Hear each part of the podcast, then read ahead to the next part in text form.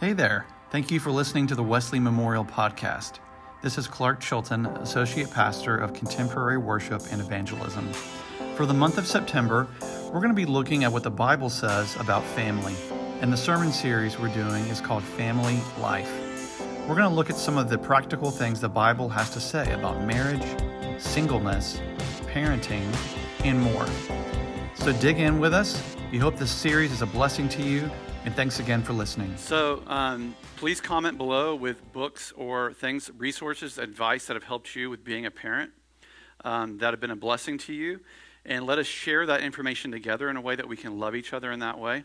So, again, today is parenting. And um, I was finding some really interesting quotes about parenting that, that summarize it for those of us who are parents at whatever age uh, we are. Someone said that parenting can feel like a train that you can't get off of, and that you're just on the train. Uh, one person said, Parenting, you know your life has changed. When you go to the grocery store, it's like going on vacation. Um, David Frost said, Having one child makes you a parent, having two makes you a referee. And I would add to that, having uh, more than two children uh, makes you have to utilize a zone defense instead of man to man parenting can feel like you want to hug and yet strangle your child at the same time. Uh, the, the comedian Jim Gaffigan, who famously has five children, um, when he had his fourth child, someone asked him, What's it like having a fourth child? And he said, Imagine you're drowning and then someone hands you a baby. That's what it felt like for him. Um, one person said, Do I question my own parenting?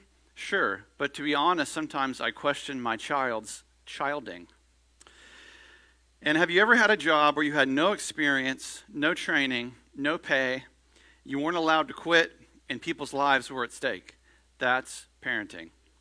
And uh, I know I'm getting an amen somewhere from somebody. Um, so I am by no means an expert, but I do have two kids myself. And I want to say that none of us are going to parent perfectly, okay? And none of us are. Um, we will not get the, our children to re- ad- adulthood without some regrets on our part. It's inevitable. We're all in that same boat together. However, there are things that we can do correctly. There are things we can do. Even though parenting nowadays is more challenging, maybe than ever before, um, we have to be reminded that good parenting it, it require, requires fortitude faith, and resilience. There are some really practical things that we're going to learn from the Bible in a, in a relatively quick way today um, that you can put in your parenting toolbox and, with God's help, use these tools wisely. There are, I believe, right and wrong ways to be a parent. And again, not to shame anyone, but we, we pray that I pray these things help and bless those who listen today. Again, we're all in this together. Parenting does not have to be a free for all in which you merely grasp at whatever works day after day. There are real objective standards and helps, as we'll see in Scripture. Again, if you have something to add to this conversation, let us hear from you in the comments below. But I'm going to give you five parenting precepts. I know, you know I'm a big fan of having a one point sermon, maybe three. But as I was writing this, I just couldn't stop. I realized I wanted to get as much into this as I could. Um, so uh, you can take notes if you want to. Usually I don't like to pack so much in, but I wanted to do it for this topic. And maybe in the future we can unpack it in more detail. But for today, I wanted to take advantage of this topic of parenting. So there's five parenting precepts. Spiritual gardening, which I'll get into in a second be the parent, not just a buddy. Control the media, discipline, and consistency. So the first one is spiritual gardening. And the scripture we're going to look at is Deuteronomy chapter 6, starting in verse 6 from the Old Testament. This is God speaking to Moses. Keep these words that I'm commanding you today in your heart. Recite them to your children and talk about them when you are at home and when you are away, when you lie down and when you rise. Bind them as a sign on your hand, Fix them as an emblem on your forehead and write them on the doorposts of your home and on your gates. When I was when I read these words, it makes me it, it makes me this I get an image of of gardening, of tilling soil. That that God immediately when he speaks to Moses in the nation of Israel and says, "Remember these commandments," it's very telling that God immediately turns their attention to children and to family. God's heart immediately says, "Pass these things on to your children." And and God is assuming from us, from parents, that we will be transparent about our faith, that we'll be authentic about our faith, that we'll be real about it. We're not going to be heavy handed with our kids about our faith. But if you see in these passages of Deuteronomy, it's more about weaving of the fabric of your lives and just a holistic, authentic part of your everyday life. It's not about beating them over the head with it, but it's almost like tilling the soil. It's not harvesting, but you're planting seeds day after day. No forced Bible reading or lectures, but just it's who you are as parents. It's not something you turn off and on, but it's you're following Christ day after day. So, as it says here in Deuteronomy, at home, at home, you simply are living your faith at home. Whatever that looks like for you, it's your house, it's your rules, but whatever that looks like for you at home. It says when you are away. So when you're away from home, maybe when you're away from church, find a church to go to. If you're at the beach, if you're in the mountains, if you're out of town with your family, and it's on a Sunday, find a church to go to because you're, you're telling your children following God is important to us no matter where we are. At bedtime, of course, pray with your kids, especially when they're little. Our children, no, no pressure, but our children learn their speech from their parents primarily. And in so doing, they learn how to pray or don't learn how to pray from their parents. Our children need to hear us pray, they need to learn how to pray from us.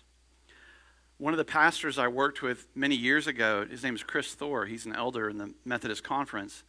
He has three adult children now, and I was always so impressed with his kids because a lot of times in ministry, you'll see that ministry kids or uh, pastors' kids, PKs, can um, not always be keen on Christianity because they just they're around it all the time. They grew up in church every every Sunday, and they got kind of jaded about it. But his kids um, weren't like that. They were so loving and full of the Spirit and mature, and, and I was just so impressed with them. And I remember I asked his son one day, I said, What was the secret? And he said, You know what? Like, we didn't have like family devotionals or something like that. But as we went off to school, he would say, Hey, here, here's, here's a little scripture I want you to think about, or, or, or how can I pray for you today? And it's just a fabric of their lives. He was constantly planting seeds with his children and, and so very similar to this idea of, and we're hearing from in Deuteronomy. And so one way that we till the soil, we spiritually garden with our children, our children's lives is pray for them. I mean, this might be the most important, the most critical, is in many ways, if we don't pray for our children, very few other people will. They are given to us as gifts from God, and we have to cherish and steward these gifts of God that He has given us. I would not be who I am today without the prayers of my, my parents, especially my mother. I would not be right. Trust me, I never thought I'd be a pastor in a church um, long, long time ago. It's the grace of God, and it's the prayers of our parents have, especially moms, have a lot of power. So please pray. Continue to pray for your kids every single day. Fight for them in prayer. Trust God for their futures. I know you're not supposed to mix metaphors, but this idea of spiritual gardening, it reminds me of another one of, of a greenhouse. And that when you implement these words of Deuteronomy, just the everyday fabric of your life, just a natural part, it's sort of like how a greenhouse doesn't force a plant to grow, but it creates the conditions for growth to occur. And that's what you're doing when you're praying over your kids, you're praying over your home, um, you're, you're following Christ day after day you're creating conditions for spiritual vitality and growth to be taking root in the hearts of your children. Um, so that's one. Second one is be the parent, not just a buddy. Uh, many years ago, I was a huge fan of the TV show Super Nanny. Uh, it might still be on TV somewhere, but um, I can summarize. I've seen a lot of his episodes, but I can summarize the show pretty much in this one idea that she would constantly have to tell parents, just be the parent. The parents were afraid to discipline their children. They thought by disciplining them, they would be hurting them somehow. But, uh, but ironically, the opposite is true. Um, you don't have to apologize for being a parent, it's the job you're given. So step into it and see it as a solemn and holy responsibility. Proverbs 19:18 says, "Discipline your children while there is hope; otherwise, you will ruin their lives." And the, the writer of Proverbs is saying, a lack of discipline will ruin a child's life. And that is so profoundly true. When you were in high school, I know when I was in high school, I had a, you have that friend that has the quote unquote cool parent that kind of allows anything to go in their home. You can drink in their house or, or whatever. And, uh, you know, and of course, kids want to go to that parent's house. But in reality, it's not cool. It's not cool. You're not being the parent, you're being the buddy. You're not giving discipline to your kids, you're giving them a lot of leeway that can cause a lot of pain. See, a parent's job is not to prevent your child from making mistakes. They're going to make mistakes. But one of our main jobs is to help the child learn from their mistakes. And we're not going to do that if we're just their buddy. The, the third one is control the media. And in our day and age, this might be more important than ever. Proverbs 4:23 says, "Guard your heart above all else, for it determines the course of your life." Parents, we should be guarding our heart in terms of what we take into our lives through music, media, movies. Um, it is it is like eating junk food. Uh, and it does affect us, I think, mentally and emotionally and spiritually. We have to guard ourselves against things in the world that are just um, unhealthy to our souls. And in so doing, the same is for our kids. We must guard their hearts while they are still young so that we can protect them from stuff that is on the internet that is simply evil. But all too often, um, we, parents can give a lot of leeway to media when kids are too young, and we're tossing them in the deep end of a very dangerous world when we do that. Um, in the 21st century, parenting is not like it used to be. It's not how it has been ever, I think, in the history of the world. For we have opened the Pandora's box of the internet, and once it's out, we cannot get it back, the genie back in the bottle, if you will. Now, I was in the youth ministry for over 15 years. I've worked with hundreds and hundreds of teenagers. And so I speak from experience when I talk about social media and how parents, you've got to parent online nowadays. And that before, with my generation and before, that wasn't an issue. But now it is. You have to be with them online when they're young. Because social media and things on the internet can be helpful and they have a few benefits, not very many, but they got a few. It's sort of like fire. Fire provides warmth, it cooks your food, but it also burns down your house. And it's the same with media, especially so, social media. I've seen teenagers' lives be ruined by there was a lack of oversight while they were online, or they were simply too young to get involved with the stuff that they were getting involved with. Left unchecked, it causes a lot of pain. So, if your kid is on Snapchat, you should probably be on Snapchat. If your kid's on TikTok, if it's still around, you might need to be on TikTok. If they're on Facebook, even though Facebook isn't cool anymore, you should be on Facebook. And you know what? The instant you get on those platforms, those platforms then become uncool. So that might work in your favor. But um, and then creating, then they, the child may create a fake account with a different name. You've got to be, I know it's a lot to keep track of, it is. But we have to be transparent and honest. Now, look, I know with media, I'm going to be respectful to people because it's your house, it's your rules. Um, but here are some suggestions about media that I'm going to offer out there. These are from the pastor Jim White from Mecklenburg Community Church in Charlotte, and they're very, very good, very practical. The top 10 list of media things parents should be aware of. Number 10, don't let them join any social media, media prior to the stated age on that platform. So if the stated age is 14 or older, don't let them on it. Number nine, don't let them be on Facebook unless they friend you or any other platform that you feel comfortable with. Don't allow TVs in the rooms. Keep your computer in a public area. Tell your kids don't share their passwords with their friends, not even their best friends. This is a big one for me. No cell phones at the dinner table, because that's a holy time to really connect with one another and talk and be in connection with each other. Just put it away and turn it off. Those are days we can't get back. And it's so vital we spend that time as families together, just sharing about our day, just even if it's for a few moments.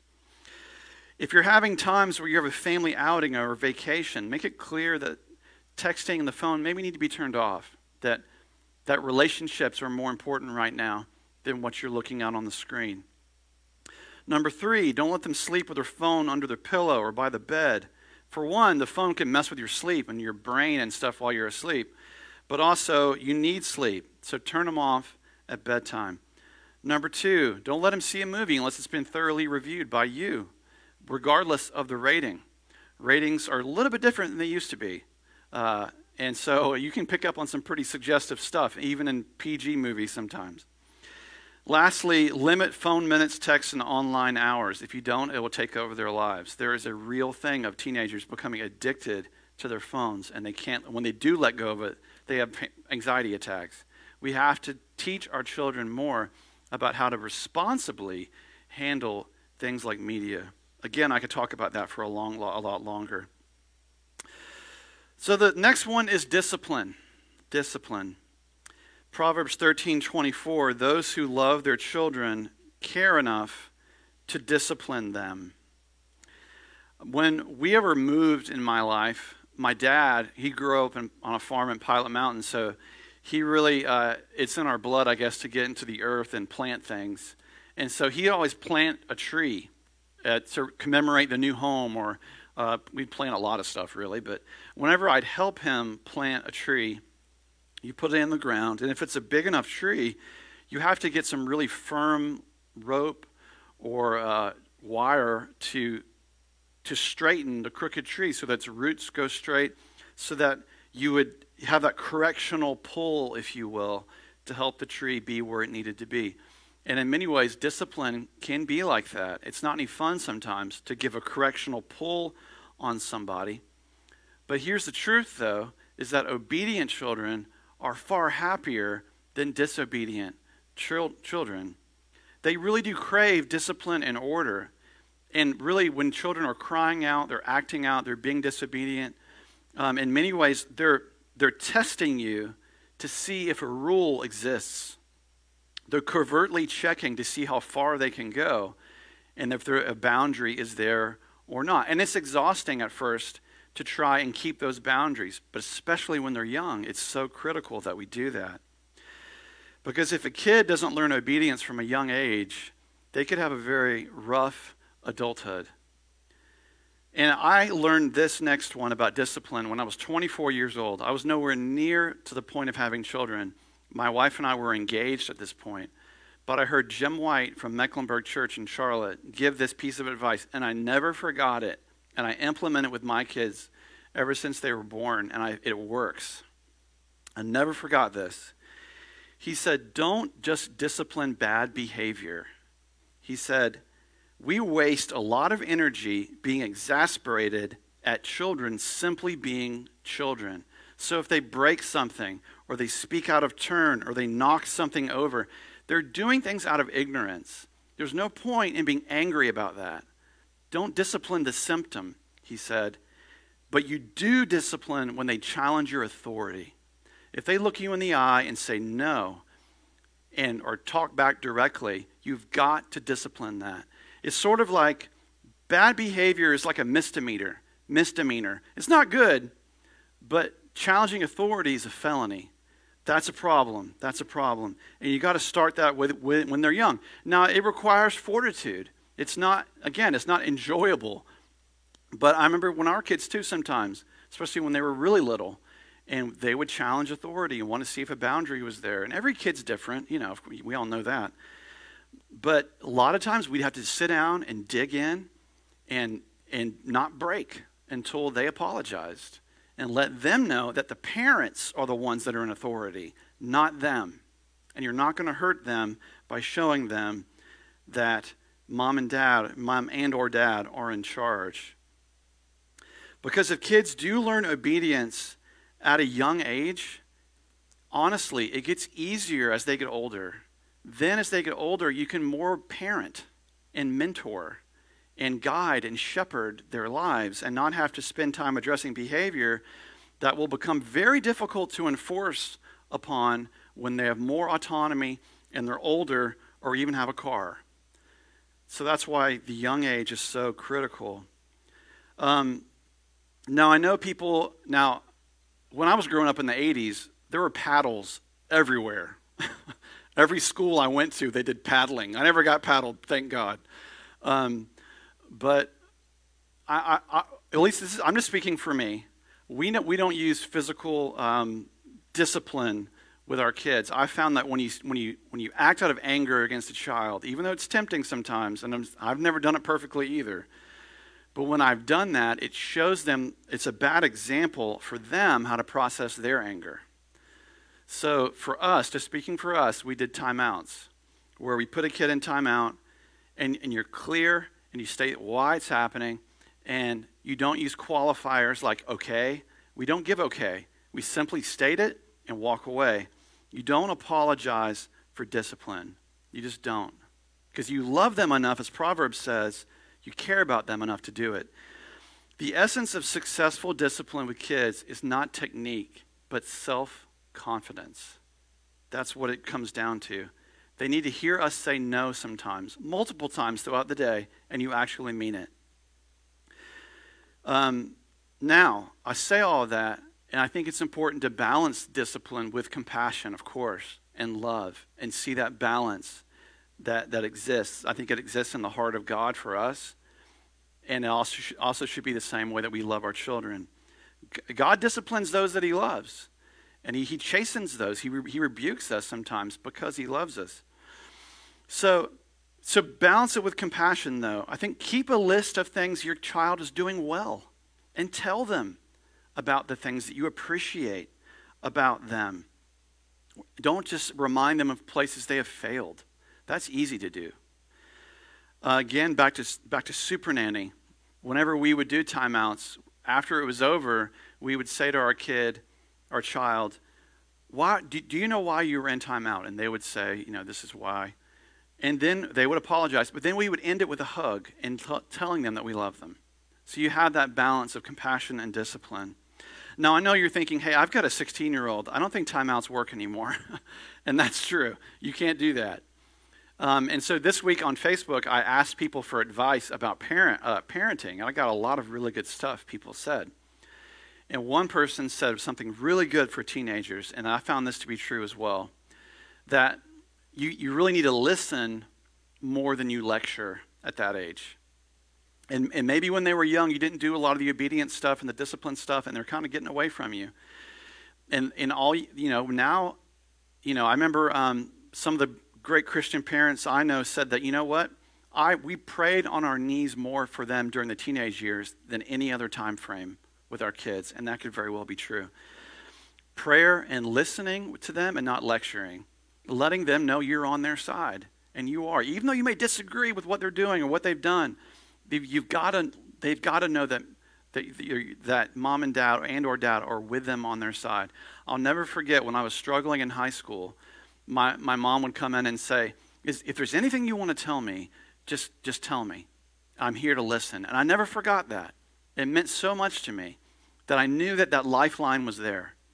And uh, lectures can really just push a kid away, kid away even more. So listen and don't lecture. And so, lastly, I think too, you, you bless them at bedtime. Again, you get back to, hey, here's something that we, I really appreciate about what you did today, or I'm thankful for you about this. Uh, that I think is important. Next is consistency. Consistency. Jesus said in Matthew 5:37, "Let your yes be yes and your no be no." Yay, I'm glad sports are back. Okay, this is awesome. Basketball has been back for a while. I hope college basketball gets back into play. I'm super pumped about this. Um, now imagine, you know, when I played basketball for many years, I've watched a lot of basketball over the years, and you know, when there's a, a the referee makes a call, I've never seen in the, the, players get in the referee's face, you know, or not in the face because they'll get a technical, but you know they complain. I've never seen a referee go, you know what, you're making a good point right now. I'm going to change my mind and overturn that call. Very now they have maybe that in the NBA a little bit now, but you never see a referee go, you know what, I'm going to make a deal with you. You're right. You never see that because what would happen in a basketball game if referees, you know, enforce the rules, you know, sort of dispassionately, just laissez-faire, whenever it just fits my agenda, or if the referee threatened or gave second chances for the foul call, or made deals with the player. You know what? Don't do it again, and and uh, I'll you know I'll make it your your worthwhile later.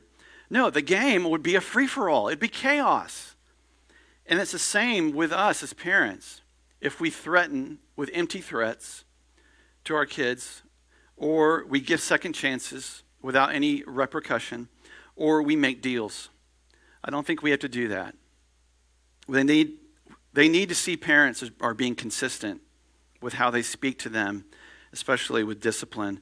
Because our parents, uh, the children in our lives, they see us as parents as the anchors for them. They are the anchors of their lives. Um, and so without that anchor, that relationship with a mom and dad and or dad, you know, they can really run adrift. And no one is perfectly consistent all the time. Like no one. And so that's why we do need God's help. We do need to pray and pray for our kids and love them with God's love. I don't know how in the world you could be a halfway decent parent nowadays and not trust God. I just don't see how you do it. Um, hats off to you if you're listening. I pray for you.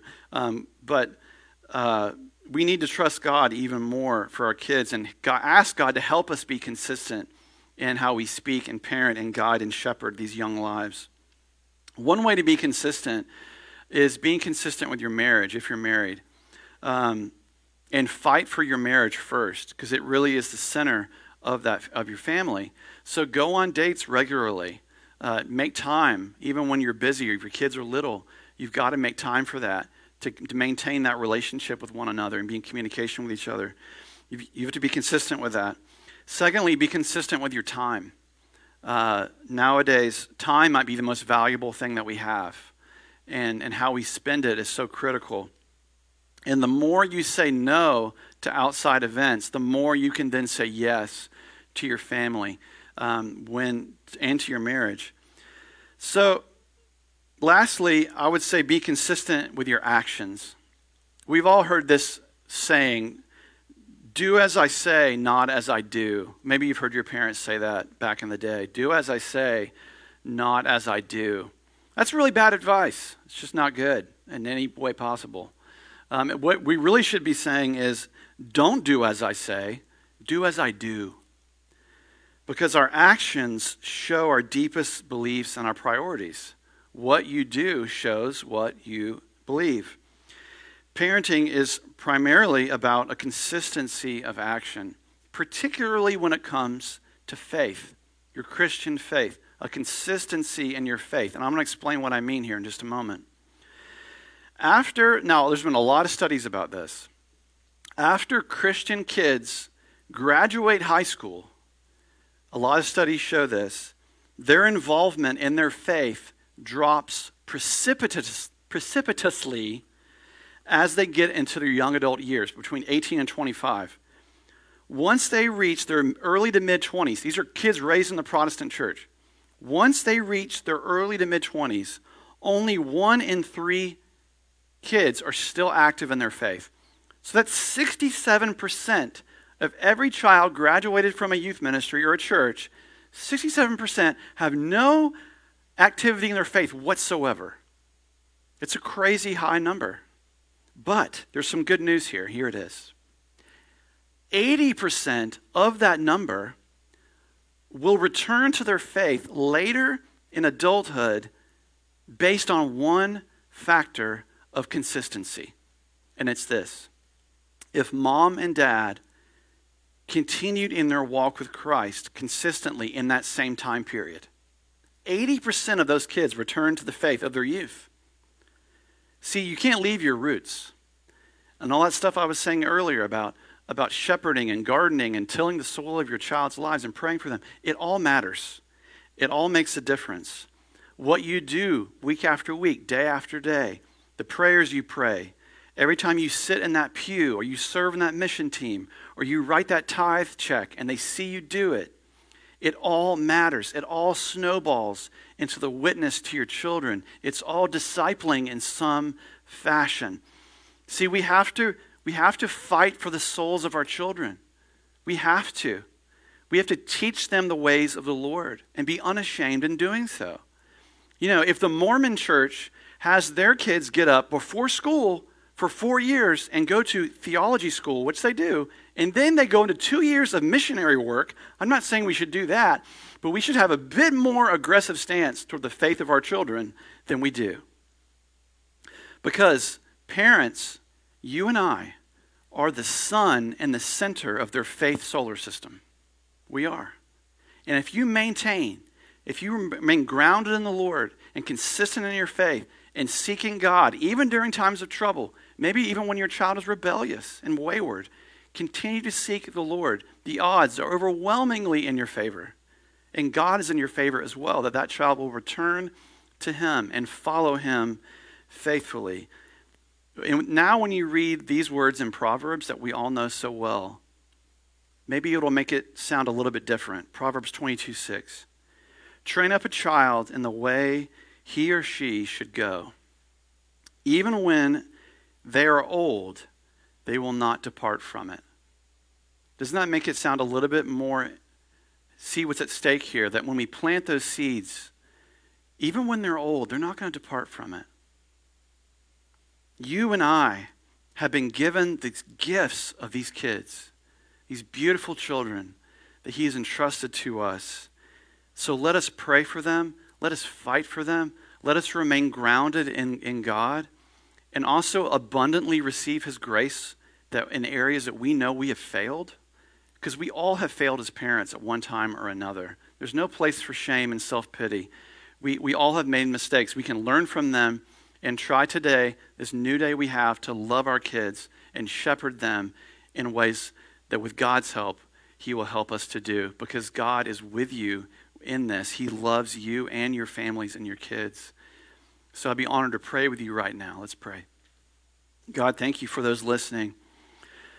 Thank you, Lord, for the wisdom of your word that guides us and helps us to know how to parent.